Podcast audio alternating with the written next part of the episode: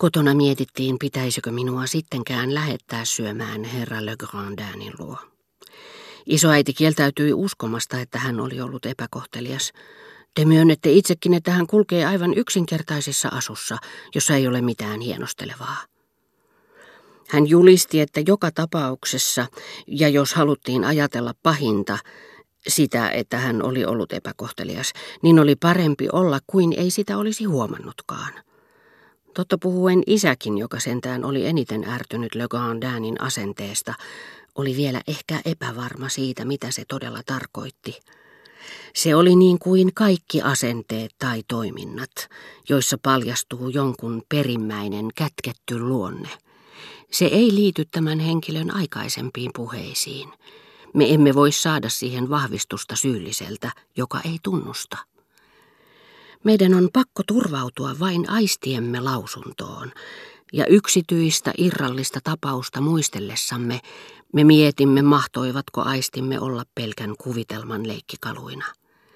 Ja niin nämä asenteet, ainoat jotka merkitsevät jotakin, usein jättävät meidät epäilysten valtaan. Minä söin Le Grandinin kanssa hänen terassillaan. Kuu paistoi. Miten hyvän tuntuinen hiljaisuus, eikö totta, hän sanoi. Muuan kirjailija, jota sinä myöhemmin varmasti luet, väittää, että minun kaltaisilleni haavoittuneille sydämille soveltuu vain hämärä ja hiljaisuus. Ja elämässä on todella hetki, josta sinä vielä olet perin kaukana, jolloin väsyneet silmät eivät siedä muuta kuin yhdenlaista valoa. Sitä, mitä tällainen kaunis yö valmistaa ja tiivistää pimeyden kanssa. Jolloin korvat eivät enää voi kuunnella muuta musiikkia kuin sitä, mitä kuunvalo soittaa hiljaisuuden huilulla. Minä kuuntelin herra Le Grandinin sanoja, jotka tuntuivat minusta aina niin viehättäviltä, mutta minua hämmensi muisto naisesta, jonka äskettäin olin nähnyt ensimmäisen kerran ja ajatellessani, nyt kun tiesin, että Le Grandin oli monien lähiseutujen ylhäisten tuttu, että hän mahdollisesti tunsi tämänkin, minä itseni rohkaisten sanoin, tunnetteko te, rouva de, tunnetteko Germantteja? Onnellisena myös siitä, että sanoessani tämän nimen minä ikään kuin pääsin sen valtiaaksi, irrottamalla sen haaveistani, antamalla sille objektiivisen ja äänellisen hahmon. Mutta Germantin nimen mainitessani näin pienen ruskean loven kovertuvan ystävämme sinisiin silmiin, kuin näkymätön piikki olisi lävistänyt ne. Kun taas muu osa silmäterästä reagoi kirkkaan sinisiä tyrskyjä erittäin.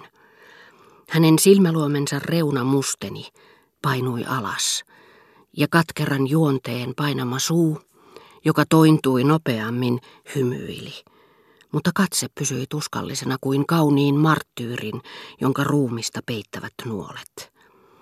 En tunne, hän sanoi.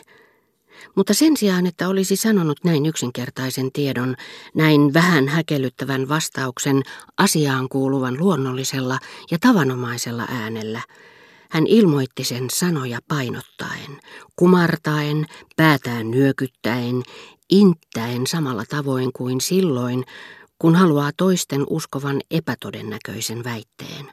Niin kuin se, että hän ei tuntenut Germantteja, olisi voinut johtua vain merkillisestä sattumasta.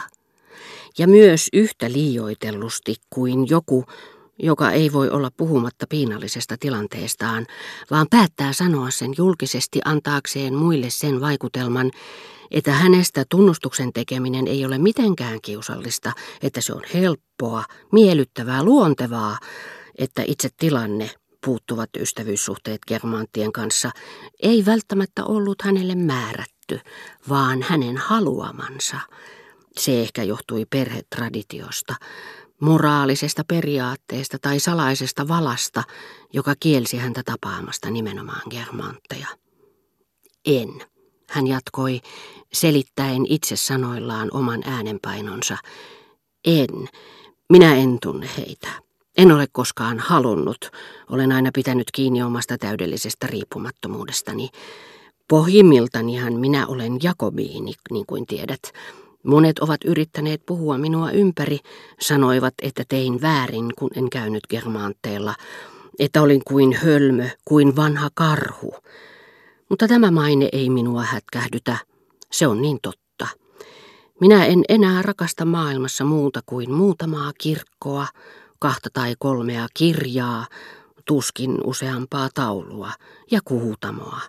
Kun sinun nuoruutesi tuulahdus tuo minuun saakka, tuoksun kukkapengermiltä, joita minun vanhat silmäteräni eivät enää erota.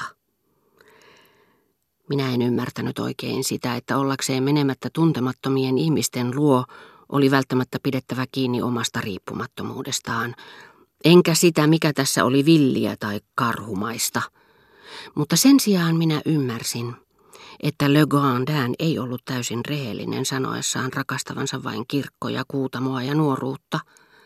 Hän rakasti hyvin paljon niitä, jotka asuivat linnoissa, ja kun hän oli heidän kanssaan, närkästyttämisen mahdollisuus alkoi pelottaa häntä niin kovin, ettei hän uskaltanut näyttää, että hänellä oli porvariystäviä, notaarien ja pörssivälittäjien poikia.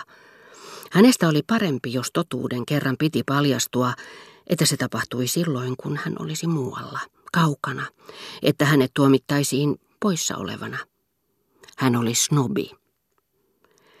Tietenkään hän ei sanonut mitään kaikesta tästä silloin, kun puhui sillä itselleen ominaisella tavalla, josta perheeni ja minä niin kovasti pidimme.